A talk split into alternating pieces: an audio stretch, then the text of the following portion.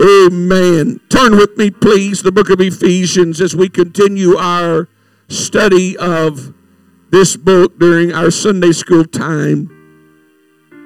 My goal, for those of you who are wondering how much I'm going to get done today, is to finish chapter 2. Now, I can't promise that's going to happen, but that is what I'm aiming for. If it happens, we'll say, Thank you, Jesus. If it doesn't happen, Lord willing, we'll pick back up and we'll just keep walking through this book. I, I was speaking to Brother Bowie earlier. Uh, when I was 11 years old, that was first time I ever did Bible quizzing. And I hated memorizing the scriptures, but I loved going on the trips. And the key, the, the, the requirement to go to the tournaments, which you, was you had to memorize the material. Well, I started off with a bang. And my the books that we were memorizing that year was Galatians, Ephesians, Philippians, and Colossians. And I made it through Galatians and Ephesians. And I just kind of put it off there. And so there's such a connection in my heart to the book of Galatians and the book of Ephesians because at a young age I, I embedded them in my spirit. I can quote a good bit of them. And I just felt like there's so much richness in this book uh, that it was worth visiting. But we're going to just read, uh, we left off verse 19. And what is the, uh, of, of chapter 1? Is that right? Yes, it is. And what is the exceeding greatness of his power to usward who believe, according to the working of his mighty power? Amen. Lord bless you. You may be seated. Just to finish off a recap, uh, this verse has a contingency clause. It's not just about the exceeding greatness of his power to usward, but it says according to the working of his mighty power. That's where we ended last week. We talk about Ephesians 3:20 now unto him that is able to do exceeding abundantly with all that we could ask or think. But it says according to the power that worketh in us. So God says, My power, which is unlimited, I can do anything. It has to have another gate that opens it. Because if there were not gates, and that gate is the level of your faith, the level of belief, and God just released His power everywhere all the time, there'd be no sick people. There'd be no bound people. If God just said, I'm going to open up my power and it's just going to continually flow freely, there would never be a need to pray because it would continually just keep answering prayers. And so the gate whereby uh, God's power flows and touches somebody is the level of your belief. That's why the Bible says in Mark chapter 16, they shall lay hands on the sick and they shall recover. Because you are the gate, you are the medium through which God wants to touch people. So let's go to verse number 20. How did this power come about? Which he wrought in Christ when he raised him from the dead. Now, in the Old Testament, the defining event of God's delivering power was the crossing of the Red Sea. Because Israel and the Lord continually refer back to that. Okay? So in the Old Testament, the crossing of the Red Sea was the pivotal point for Israel. But in the New Testament, the defining event of God's delivering power is the resurrection of Jesus Christ. What the crossing of the Red Sea was to Israel, their point of reference, the resurrection is to the New Testament church because it's the resurrection that changed the course of humanity. It is our point of reference. Everything's different after Calvary, after the resurrection. So that power was only made possible by Calvary, and the resurrection. And set him at his own right hand in the heavenly places. This is why Jesus said, I'm, I'm set at the right hand of my Father. Ephesians 1.21 says this, far above all principality and power and might and dominion and every name that is named, not only in this world, but also in that which is to come.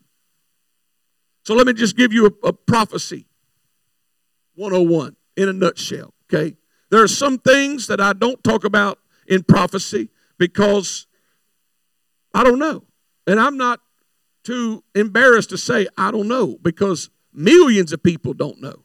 But this much I do know about prophecy that there will come a point in time, whether it's pre, mid, or post tribulation, where those that have the Holy Ghost and are baptized in Jesus' name and are living for God, not those that are UPC or ALJC, or it don't matter. Those that are born again of water and of spirit and are walking with God on whatever continent they are will be caught up to join Christ. Now, Christ has to come back because in Jerusalem there's going to be a false prophet. That's the Pope. And there's going to be an antichrist. That's going to be the leader of the one world government. That much I do know. The four horses red horse, communism, white horse, Roman Catholicism, green horse is a pale horse, death, Islam, black horse, capitalism. Okay? Those are the four horses. Christ has to come back. He will touch this earth. That's where it's going to open up Armageddon, blood to the horse's bridle. And those that are going to be his army are those that can't be killed. That's those that are where mortality had put on immortality. That's going to be the church. We'll be invincible. Okay? Now, I'm not trying to be dark about this, but you, the zombies, you can't kill them. We're going to be spiritual zombies, okay? They can't kill us. They're not going to be able to kill us. They can shoot all they want. We're just going to keep on going. And he will establish his throne in Jerusalem. The Jerusalem that's over there right now. Not some Jerusalem that's going to come. The Jerusalem, you go visit Israel, that is where Christ will set up his throne and you will be used or rewarded in his kingdom on this earth based upon what you do while you're here. Okay? Some say, well, I don't care if I'm a street sweeper, I just made it. Well, I'm shooting higher than a street sweeper. Okay? But I'm not talking about in another world to come. I'm talking about on this earth. And during that thousand year millennial reign, it says the lion's going to lay with the lamb. Everything's going to go back to how God intended it to be in the Garden of Eden. Childbearing is going to be painless because that's how He designed it to be. Okay? There's still going to be sinners on the earth for a thousand years.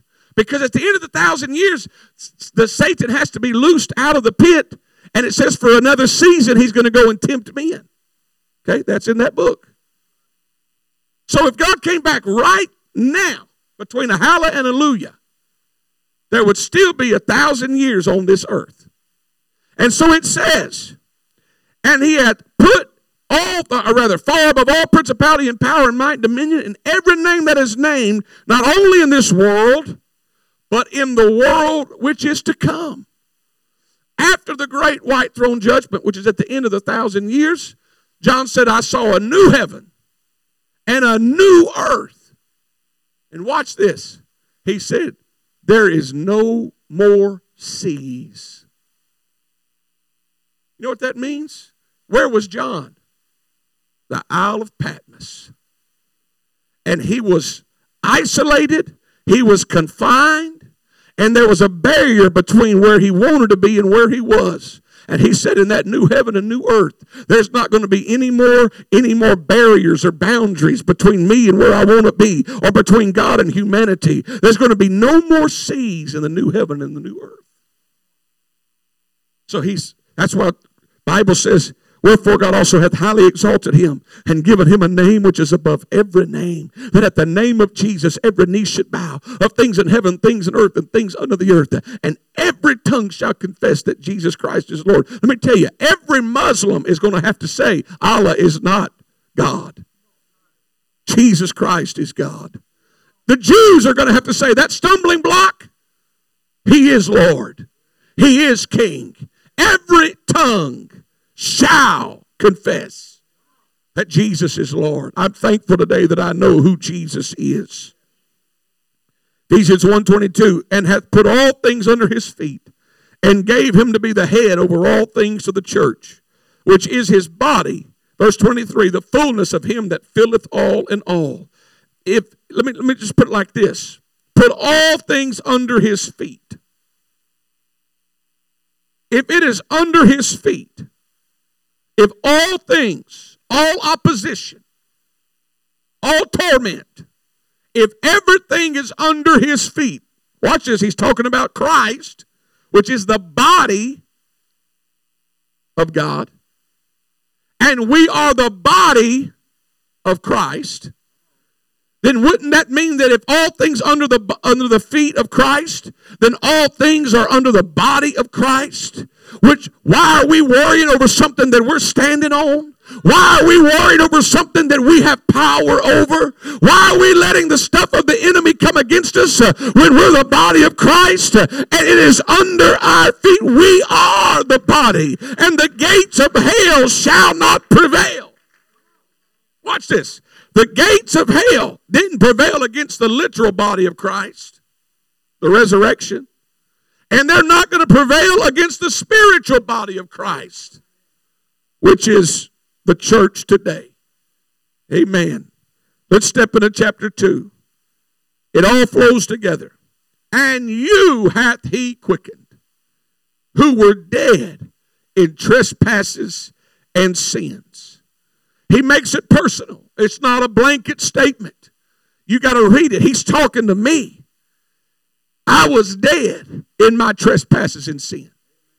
My wickedness separated me from God. It didn't matter what you did, sin is sin, and it all separates us from Christ. But there came a time when you felt that tug of the Spirit of God at your heart and there, of hell couldn't stop you from responding to God. And when you got the Holy Ghost, it was a quickening, it was a resurrecting, it was a calling Lazarus from the dead, defining moment in your life. And you became alive. Quicken means to make alive. You were dead. Death in the scriptures means separation. We were dead in the most significant way. We were dead spiritually. Breath does not mean life. Life means walking with God full of the Holy Ghost. Because this is what Jesus said He that liveth and believeth in me shall never die. Death is not the absence of breathing, it's the absence of being. Physical death silences the body, but spiritual death silences the spirit. When we were all born, we grew up walking around, but we were all dead. Verse number two, wherein in time past ye walked according to the course of this world, according to the prince of the power of the air, the spirit that now worketh in the children of disobedience. Because we were dead, we tried everything possible to make ourselves feel alive. And so that's basically where sin comes from. Is because people are empty and they're dead, they start trying to do things that are sinful in nature to make themselves feel better. But they don't understand why they're feeling like they're feeling. Only one thing that can fill that void, and that is Christ. We're, and I'm, I'm not jumping off into politics. I won't be here very long. Just let me put it in park for a second. We're not dealing with a Republican and Democrat issue. We're dealing with people who are dead in their trespasses and sins. And people who have been filled with the Spirit of God, even if they don't have the Holy Ghost, but perhaps have been founded on the Word of God, which is the basis of all morality. Let me just say this not much that comes out of the Capitol makes sense, okay? And maybe you've never thought about it like this. And I know I'm preaching to the choir, but maybe I'll give you some ammo for somebody who, who wants to argue with you, okay? They will try to tell you, the pro choice movement, that a baby in a mother's womb is not a life until they come out of the womb. Anybody ever heard that? But I just read a few days ago a case where a man was convicted for drinking and driving, got in a wreck. The lady in the vehicle that he hit was seven months expecting. The baby died. Okay, in the womb. Mother lived. And he was charged with murder and was sentenced to jail. So if it's not a life, then why was he sentenced? Because it is a life. Doesn't matter what part of the what trimester they're in. And let me tell you this the judgments of God will come to this nation for the millions of babies that have lives have been taken. Jesus said, You mess with one of them little ones, it's better for you to tie a millstone to your neck and go out and jump off a bridge. I'm using my, I'm paraphrasing, than to mess with a little one. And there's people got to stand in judgment over the immorality that is plaguing this country. Let me tell you, the only thing stopping the judgment of God is the church right now. It's the church. Amen. People are dead in their trespasses and sin. They're not looking at things through a biblical perspective. And you, brother, brother who spoke on it the other night, and it's so true. Right now, they're attacking Dr. Seuss books because they don't like those books. They don't like what those books say. Well, if they don't like that, what those books say, it won't be long. They're going to be coming against this book. And because this is offensive, truth hurts. And right now, they're. Uh, I was listening to an interview from somebody. She, she was just a flaming moron, which she was. She was eat up with idiot. And pardon, that's just how you be. a duck is a duck, brother. And they have a, a baby, and they said, well, the, the person interviewing them said, well, is it a, a male or a female was born at birth? They were trying to be politically correct, and they said, it's a they. How stupid. They said, we don't use pronouns as he or she. Well, now, you English people, you help me, okay? Because they is a plural word. It means there's more than one. And so you're starting off with confusion for this kid because they're going to live their whole life looking for the other one. They're going to have imaginative friends. They're calling me they. We're living in the day when the Bible says they're going to call good evil and evil good. And they're trying to rewrite everything. And if you hadn't noticed, the pace is picking up faster, faster, and faster. And just because we live in Catahoula Parish, sometimes we can feel like we're in a bubble from all of it. But it's coming. It's coming. They are coming. Might be one of them, but they're coming.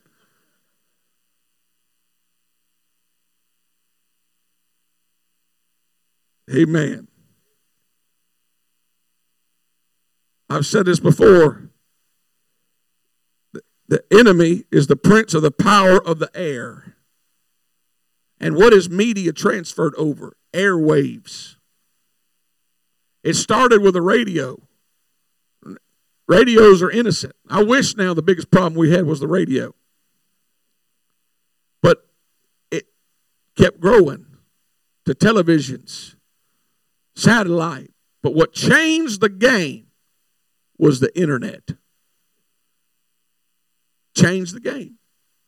And I'd much rather deal with somebody having a TV in their house than that internet because the prince of the power of the air is pushing his agenda through the internet. And while it can be used for good, there's a whole lot more bad it can be used for. You know what history has proven? History has proven you can live without internet.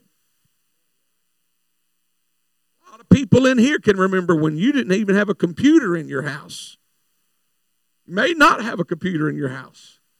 But if you had a computer, it was a big machine sitting on a, in the corner of a room somewhere, and and it was you could go make a sandwich between web pages. It took so long to load something. Go do it. Teach search for truth for an hour. But airway, the airwaves. That word disobedience in that verse means to be totally non compliant, or what the Old Testament refers to as stiff necked. If you see that word in the Old Testament, stiff necked, that means to be disobedient or totally non compliant. They're just bowing up. Verse number three among, among whom also we all had our conversation in times past in the lust of our flesh, fulfill, fulfilling the desires of the flesh and of the mind, and were by nature the children of wrath, even as others. That term, children of wrath, means warring and seething against all that is holy by serving the God of self, fulfill, fulfilling every carnal desire and inclination. You know, sinful people are selfish people. Now, they may they may be generous with their money, but at its core, sin is selfishness, pride. What got Satan kicked out of heaven? Pride. So the very root from which sin springs is I want to do what I want to do. I want to please my flesh. That's why when Jesus starts preaching and teaching the Beatitudes and parables, it's how to treat other people. Love your enemy. You know, it's one thing to act like a Christian. Okay? There's a reason they call it act like a Christian. But you judge your Christianity and your spiritual maturity not by how you act, how you react. Because that, anybody ever said something before you thought about it? Thank you, Brother Dakota. This is good teaching, Brother Dakota said. You know what happened? You didn't let the Holy Ghost filter it. You didn't let the Holy Ghost put that check on you and say, hmm, probably shouldn't say this. Probably shouldn't do this. Probably shouldn't have thrown that.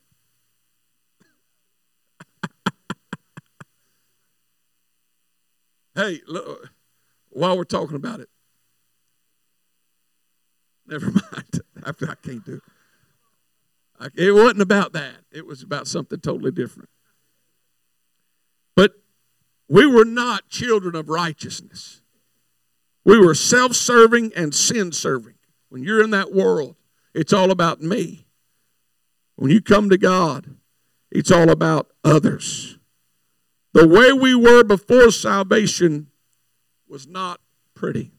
Satan was supernaturally powerful and much smarter than we were. The world system surrounded us from birth, and we were imprisoned in our carnal, sinful nature. Yet somehow we managed to escape. You know how we escaped? It's found in verse 4. But God, who is rich in mercy, for his great love wherewith he loved us.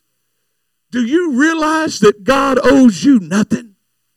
And that the only way that you can make it out of hell for eternity was the mercy of God kicked in and said, I know you made problems. I know you've had mistakes. I know you've got a lot of baggage, but my love for you is going to extend the opportunity for salvation. My friend, we wouldn't be here today had it not been for the mercy of a loving and a caring God. Aren't you thankful for that mercy today? Mercy of God. He goes on in verse 5 and he reiterates, even when we were dead in sins, hath quickened us together with Christ. By grace are you saved. Grace. Grace. You know what I find funny? It leaves me bewildered how people are quick to want to receive the grace of God but not extend the grace to anybody else.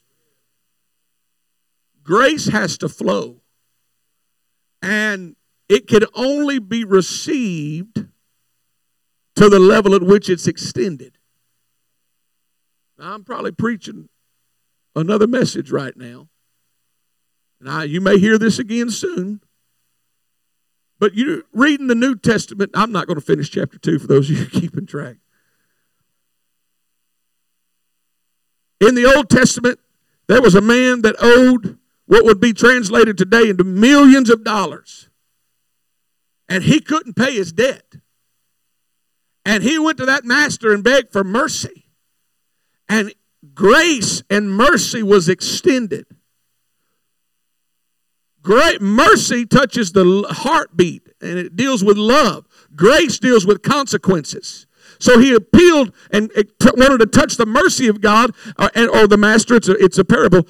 And the grace was extended. In other words, I know you can't pay that debt. I'm going to extend grace to you and I'm going to write off that debt. You don't owe this debt. Millions. You keep reading, and he goes and finds somebody that owes him about 20 bucks.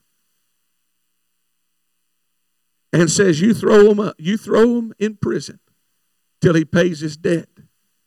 He wanted to receive grace, but he didn't want to extend grace to somebody. Grace has to flow. It doesn't come to you and then you just hoard it. It comes to you because there's going to be times that you have to give it away. In everybody's life, there's people that I call grace builders. God leaves them in your life. You want to get rid of them. And God says, I got to leave them because it's teaching you how to be like me. Some of them might be family members. I don't know. But watch what happened. Because he wouldn't forgive somebody for $20. It master caught wind of it and he said, Do what? Didn't I just forgive him for a debt he could not pay? He said, All right, and I'm going to reinstate the debt. You owe all of it now. That's why the Bible says that if you don't forgive people, God can't forgive you. Because if you can't give grace, then God can't give you grace. You have to forgive people.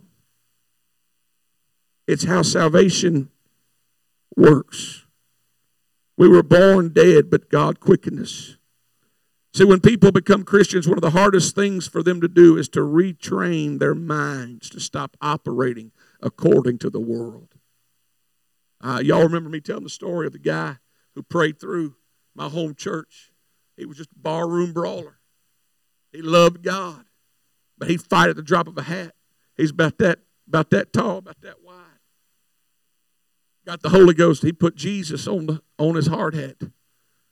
And he'd go to church and start telling people about God. He'd always do like that. He'd just, and he'd get worked up.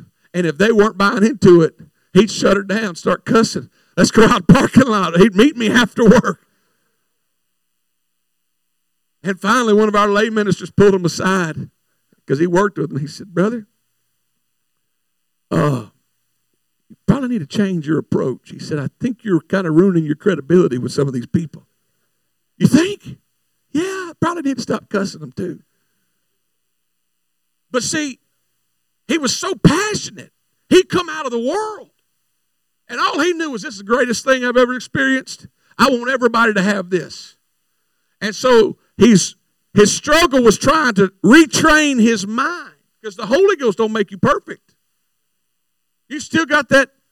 If you was a, if you was a smart aleck before the Holy Ghost, you're probably a smart aleck after the Holy Ghost. Don't change your personality. If that was the case, there'd be no marriage counseling. But you still got opposites. And you look at you look at Israel. Took one night to get Israel out of Egypt, but 40 years to get Egypt out of Israel. One night, God said, I'll do my part. One night. But 40 years, their mind. They were out in body, they were not out in their mind. There's always a battle between the new man and the old man. But we are not dead anymore. So we cannot act like the old man. By grace. Grace is not God's ability to overlook our sin. It is the ability He gives us to live above our sin. Grace is the power to change. Verse 6 And hath raised us up together and made us sit together in heavenly places in Christ Jesus. Watch this. Raised us up together because we are part of the body of Christ. Made us sit together. Okay? So your victory depends upon your connection to the body. I cannot emphasize enough today how important it is to stay connected to the body of Christ. As a pastor, I always worry when somebody starts withdrawing because isolation is never good. The blood has to flow through the body. It has to, it has to flow. You cut your thumb off, it's not going to make it. It has to be put back on and attached to the body. It has to be a part of the body. So you have to make sure that you maintain your connection. This is why I applaud, by the way, our joy group. We set a record Friday night for so many people. Thank you, Jesus. Everybody give yourselves a hand. Because you get strength through fellowship. It's not that we've got to do all of these things. We could clear the calendar and you could say, okay, I'll just tell, I can tell the church, you can do whatever you want to do. I'll see you Sunday and Wednesday.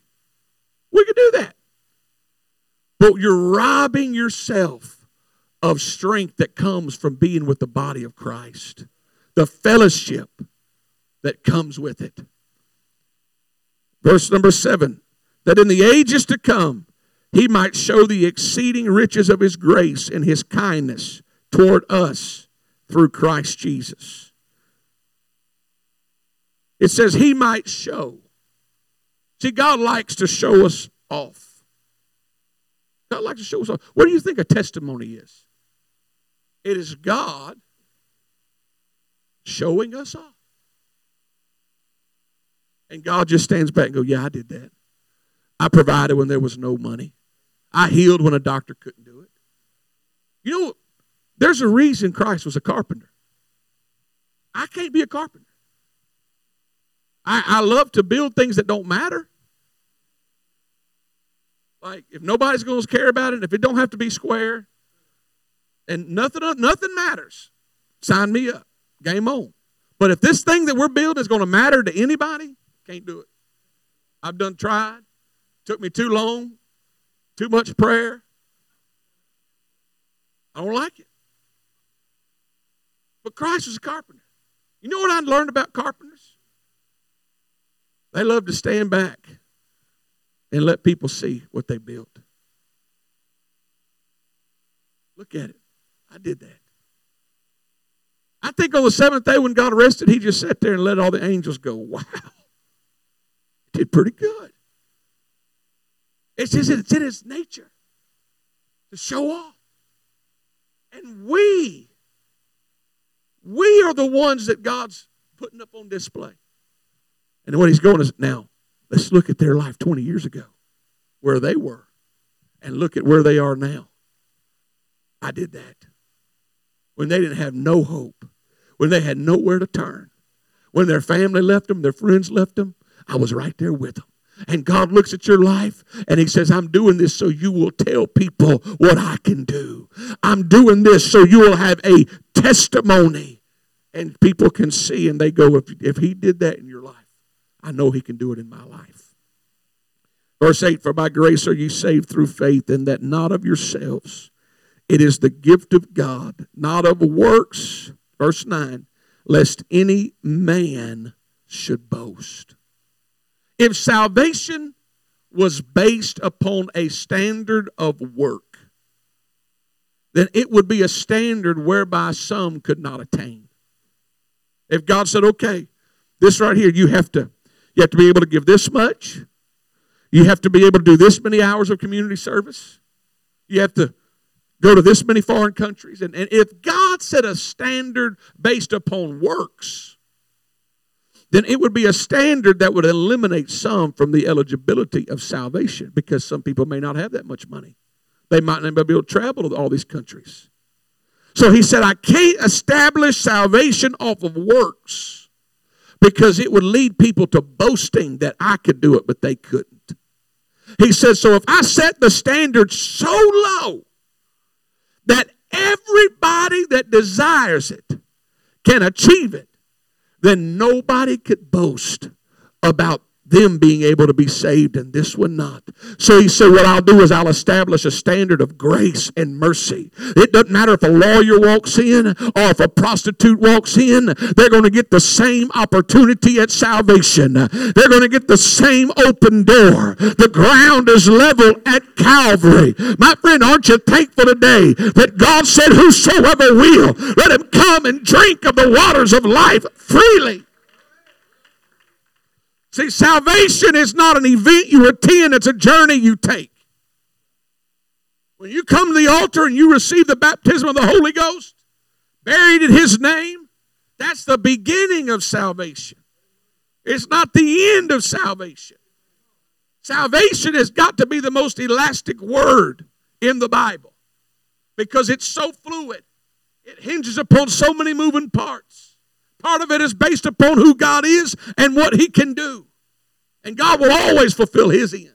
But the rest of it has to do with you walking in what you learn, walking in revelation, walking in the truth of His Word. See, past tense is I was saved, present I am being saved, future is I will be saved, but it all hinges upon my willingness to obey this book right here. Let me tell you when you know you're saved is when you blink and you're not here anymore and you're in paradise or in another world, you probably made it. But until then, you just got to keep on doing what this book says right here. Amen.